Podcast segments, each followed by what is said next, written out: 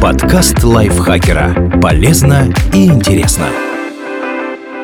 Всем привет! Вы слушаете подкаст лайфхакера. Короткие лекции о продуктивности, мотивации, отношениях, здоровье, обо всем, что делает вашу жизнь легче и проще. Меня зовут Михаил Вольнах, и сегодня я расскажу вам о шести исторических личностях, которые были крайне странными людьми.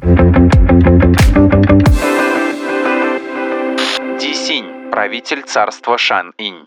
Многие из нас принимали ванну, добавив туда стакан другой пива для омоложения кожи. Но Ди Синь, последний император китайского государства Шан-Инь, существовавшего 3000 лет назад, решил пойти дальше и довел купание в алкоголе до совершенного безумия. Будучи невероятно богатым и крайне эксцентричным, Ди сначала построил на горе в своей столице Чаогэ так называемую Оленью башню, роскошный дворец, полный самых разнообразных удовольствий, а вокруг разбил пышные сады, но этого ему показалось мало, мало, и он пошел дальше. В саду император устроил озеро из вина, достаточно большое, чтобы он и его наложницы могли плавать по нему в лодке. Посередине водоема располагался искусственный остров с несколькими деревьями, на которых заботливые слуги развешивали куски жареной говядины и свинины. Кроме того, они насаживали на ветки, как на вертела, приготовленных цыплят. Когда император хотел пить, он зачерпывал кубком из-за борта, а потом закусывал, срывая самые лучшие куски с дерева. Кроме того, по его приказу, самые красивые девушки и самые Самые сильные юноши собирались на этом острове, напивались и устраивали оргии. Сам же богоподобный повелитель с удовольствием за этим наблюдал. Этот фестиваль обжорства и распутства, который время от времени проводил Ди Синь, получил название, переводящееся с китайского как «винный пруд» и «лес мясной». В наши дни эта идиома у китайцев характеризует расточительство и разврат, граничащие с безумием. В своей тяге к удовольствиям император разорил страну, а под конец начал пытать людей просто для развлечения. В этом ему помогала его королева-супруга друга Даджи. В конце концов, его армию разбил великий полководец Дзянь Цзия, тот самый, что написал трактат «Шесть секретных учений», из которого теперь черпают цитаты пользователи соцсетей. Потерпевший поражение царь же сиганул со своей нефритовой оленьей башни. Благодарные придворные, освободившиеся от власти императора после смерти, дали ему прозвище Джоу Синь, что может быть переведено примерно как «грязная лошадиная задница». А резервуар, куда он заливал вино в 1999 году, нашли археологи в местечке Джаогэ. Размер 130 на 20 на полтора метра. Когда Ди называл это озером, он немножко преувеличил.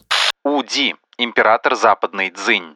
В отличие от Дисиня, Уди не был садистом и злым человеком. Напротив, его запомнили как милосердного и щедрого, хотя не самого толкового правителя. Тем не менее, ему хватило политических талантов, чтобы захватить Восточное царство У и объединить под своим началом Китай в 280 году. Но куда больше времени Уди уделял прекрасным придворным дамам. По самым скромным подсчетам, у него было около 10 тысяч наложниц. Под конец своего правления У решил отойти от дел. Он передал полномочия чиновникам и губернаторам, а сам выбрал из своих любовниц 5 тысяч самых красивых, поселил их в уютном коттеджном поселке рядом с отдаленным дворцом и переехал туда. С тех пор единственной проблемой У было выбрать, с какой дамой сегодня отправиться на свидание. И поскольку наложницы У все как одна блистали невероятной красотой, это был действительно сложный выбор. Императору не хватало сил решить самому. Поэтому каждое утро он садился на небольшую тележку, запряженную козлами, и нарезал круги по поселку. С хозяйкой того домика, у которого животные останавливались, император и ночевал. Каждая из живших в поселке женщин изо всех сил стремилась приманить милых козликов, чтобы император остановился именно у нее. Одни расставляли на подоконниках солонки, ведь эти животные любят соль. Другие бегали за упряжкой с листами бамбука. В общем, все боролись за императора как могли. Но наивные дамы напрасно пытались заполучить внимание этого чудака, личной жизнью которого управляли жвачные. Пока он развлекался, отец его жены захватил власть в государстве.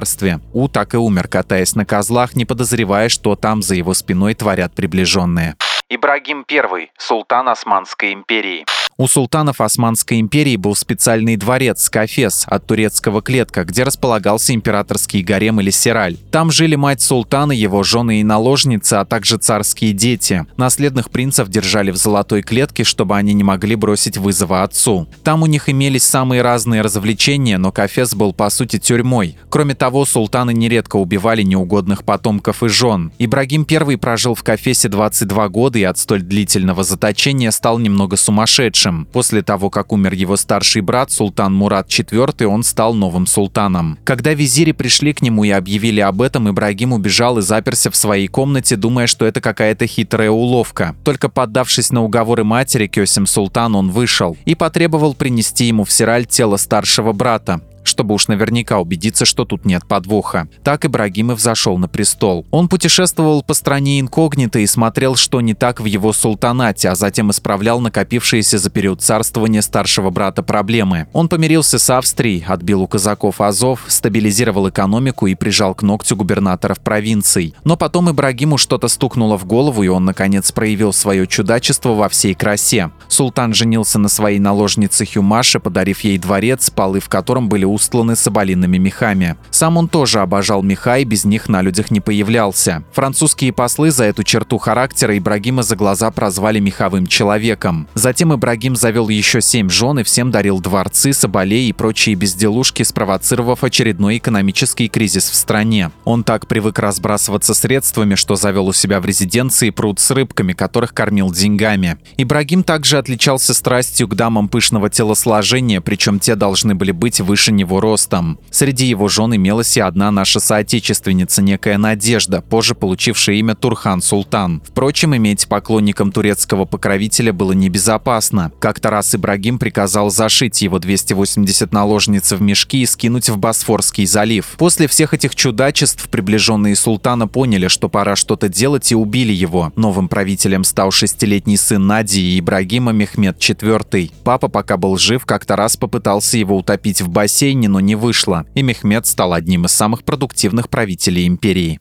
Юстин II, император Византии. По собственному признанию этого правителя он слышал голоса, а это не очень хорошо. Тем более в 565 году нашей эры, когда никто не мог заставить Величество сложить полномочия по состоянию здоровья. Правителем Юстин был весьма посредственным и потерял большую часть Италии, которую у него без ложного стеснения отобрали персы. Пока враги творили эдакое злодейство на земле византийской, Юстин бегал по покоям с воплями, периодически прячась под кровать. По его приказу во дворце все время играла органная музыка, которую его император императорство просто обожал. Кроме того, сохранились свидетельства, что Юстин пьяный гонял на колеснице по Византии по ночам. Под конец император начал, не стесняясь, кусать за голову своих приближенных, которые ему чем-то не угодили. Те нашли способ урезонить господина, смастерили ему трон на колесиках и катали по дворцу часами, что вызывало у Юстина просто невероятный восторг и отвлекало от опасных затей. А еще существовала легенда, что Юстин II съел двух своих слуг. Впрочем, конкретно этому происшествию достоверных свидетельств свидетельств нет. Домициан, император Римской империи. Римский император Домициан, правивший с 81 по 96 год нашей эры, был лысым, как бильярдный шар. Но несмотря на это, он официально запретил художникам и скульпторам изображать его иначе, как с роскошной шевелюрой. Хотел увековечить себя в истории как обладателя прекрасных кудрей, но не сработало. Вся империя знала, что он лысый и просто помалкивала. Все дело в том, что плешь была не единственным недостатком дома. Он отличался еще и патологической жестокостью. Например, если у Домициана имелся какой-нибудь политический противник, который смел высказывать мнение отличное от линии партии, император лично приглашал его в гости на дружеский ужин. В ходе пиршества его августейшее величество всячески демонстрировал приглашенному свое расположение и давал ему понять, что несмотря на разногласия, они могут стать друзьями. Гость уходил из дворца в полной уверенности, что дом не такой уж плохой парень. А на следующий день гвардейцы-претарианцы хватали его и вели к палачу. Кроме того, Домициан обожал гладиаторские бои, причем подходил к их организации с душой. Кому интересно смотреть, как два огромных потных мужика размахивают затупленными тесаками на арене? Никому.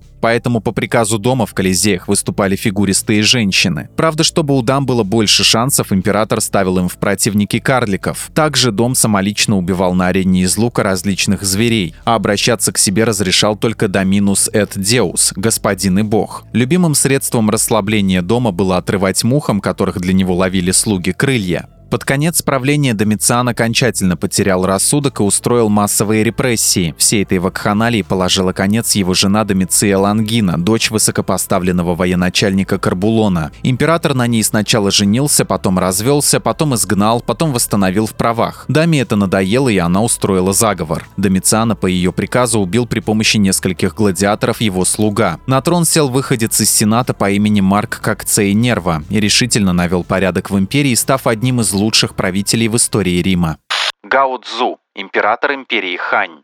Император Любан, он же Гао Цзу, правивший Китаем 2000 лет назад, был довольно неплохим монархом. Он победил враждебную империю Чу, но милосердно отнесся к захваченным простолюдинам, снизил налоги и даровал свободу людям, оказавшимся в долговой яме, вытащил страну из финансового кризиса и в течение шести лет кормил разорившихся во время междуусобных войн крестьян, пока те не поправили свое финансовое состояние. В общем, нормальный был император, но имел один пунктик – очень не любил конфуцианцев увидит ученого в характерной шляпе и обязательно спросит, читал ли тот Конфуция. Если этот умник отвечал утвердительно, император снимал с него шляпу и мочился в нее. Но однажды Лю изменил свое мнение. Он встретил одного из последователей Конфуция, ученого Лу Гу. Шляпы у того, видимо, не было, так что император не смог провернуть свой коронный трюк. Тогда Лю, намереваясь унизить ученого, пусть не действием, но острым словом, спросил, «Я одерживаю в завоеваниях победу за победой, сидя в седле на своем коне. Зачем мне сдались книжки, законы и документы вашего Конфуция. Лу поднял на императора взгляд и ответствовал, когда все победы будут одержаны. Править государством ты тоже будешь, не слезая с лошади. Император был так впечатлен остроумным ответом, что сделал Лугу своим главным советником, оказал большую поддержку конфуцианству и до конца своих дней жил в соответствии с принципами моральной добродетели, диктуемыми этим учением. По крайней мере, начал справлять нужду в уборную, как все приличные люди.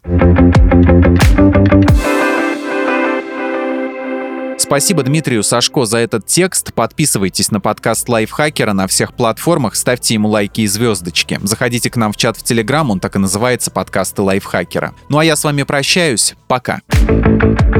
Подкаст Лайфхакера. Полезно и интересно.